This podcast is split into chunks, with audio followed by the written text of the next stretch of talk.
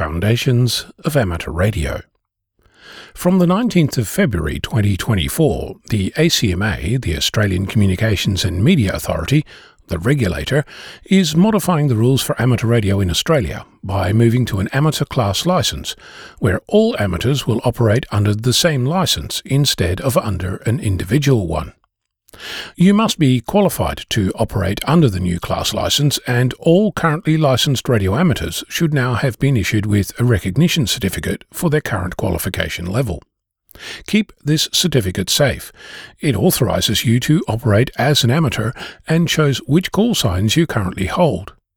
I've just received a revision that now correctly identifies my call sign, Victor Kilo 6 Foxtrot Lima Alpha Bravo, as a four letter call sign rather than three letters, which caused concern over the longevity of my call.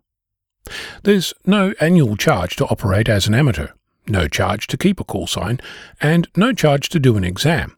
However, if you operate a repeater or beacon, you'll continue to require a transmitter license. There are once off charges for applications to consider and issue recognition certificates and call signs, but those are not new.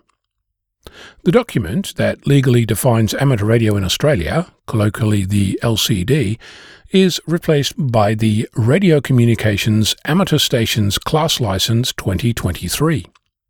The regulator carefully states that, quote, to operate an amateur station under the amateur class license, you must comply with the conditions within it, end quote, but doesn't clarify if those conditions have changed or not. External commentary claims they haven't, but it was completely rewritten and it's difficult to compare the precise actual wording side by side. This has happened before, for example, when the regulator introduced the limited license in 1954, the novice license in 1975, abolished Morse in 2004, and introduced the Foundation, Standard, and Advanced licenses in 2005. It was replaced again in 2015 and has been revised since, most recently on the 17th of November 2021. I suspect lawyers will find potentially unintended but material differences between documents, but to my knowledge, that investigation has not yet occurred. I think this is a perfect example of where the peak bodies claiming to represent amateur radio in Australia have a responsibility. There are many rules around the who, how, and where to conduct a qualification exam. For example, the regulator has decided that online or residential exams are not permitted, leaving venues, printed exams, and postal delivery as an ongoing cost and concern. There are plenty of questions left.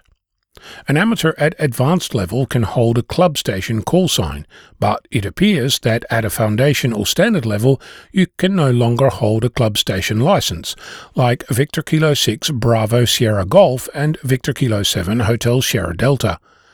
You still need to log usage of a remote club station.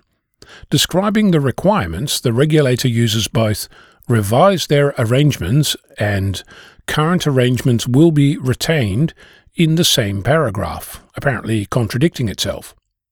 The regulator will ask you every five years if you want to keep your call sign. This infers a system to contact you. What does that look like? How will it be maintained? Are there requirements for keeping it current? Does it need to have the location of your station, an email address, or just any means of contacting you? And is it public? The official register of radio communication licenses will no longer hold amateur licenses, so it's unclear how you'll be able to contact another amateur, or how we'll be able to know who holds which call signs at what level in which location, and when a reminder is due. The details around the new call sign register are incomplete, to say the least. What does breaking the rules look like? With individual amateur licenses, your ability to operate is directly linked to you, and if found in breach, your license can be cancelled. Under a class license, your ability to operate hinges on knowledge that cannot be taken away. The regulator publishes the relationship between some international amateur licenses and qualification levels in Australia and as an international visitor, you can apparently operate in Australia for 365 days if your current licence is recognised.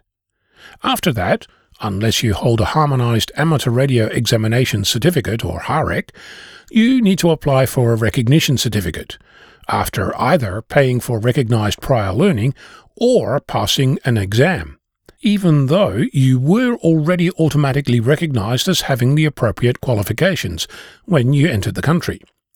Does the list of recognised licenses get longer as more international amateurs pay for prior learning? And if you leave the country and return, will the clock reset? There's more. For example, the date that you got your US technician license determines your recognition. Before 23 September 2016, you're recognised at an Australian advanced level. After that, at a foundation level. And finally, if I were an accredited unpaid volunteer assessor authorised to administer an amateur exam on behalf of the regulator, would I be permitted to comment like I am here, or would I be expected to speak directly with the regulator about my concerns? What happens if speaking directly to the regulator breaks down? What's the penalty for speaking out? Is the regulator going to stop you from being an unpaid volunteer? Before you ask why I didn't put these concerns to the regulator, I'll point out that it's not up to me to fix these issues, nor is it my place to make recommendations. I don't represent anyone, and in my opinion, this should be a community wide public conversation, not held in secret talks behind closed doors. As an amateur outside Australia, I'd recommend that you pay attention, because I'm sure that bean counters will be taking notes to see if there's money to be saved at your regulator. I'm Onno, Victor Kilo 6, Foxtrot Lima, Alpha Bravo.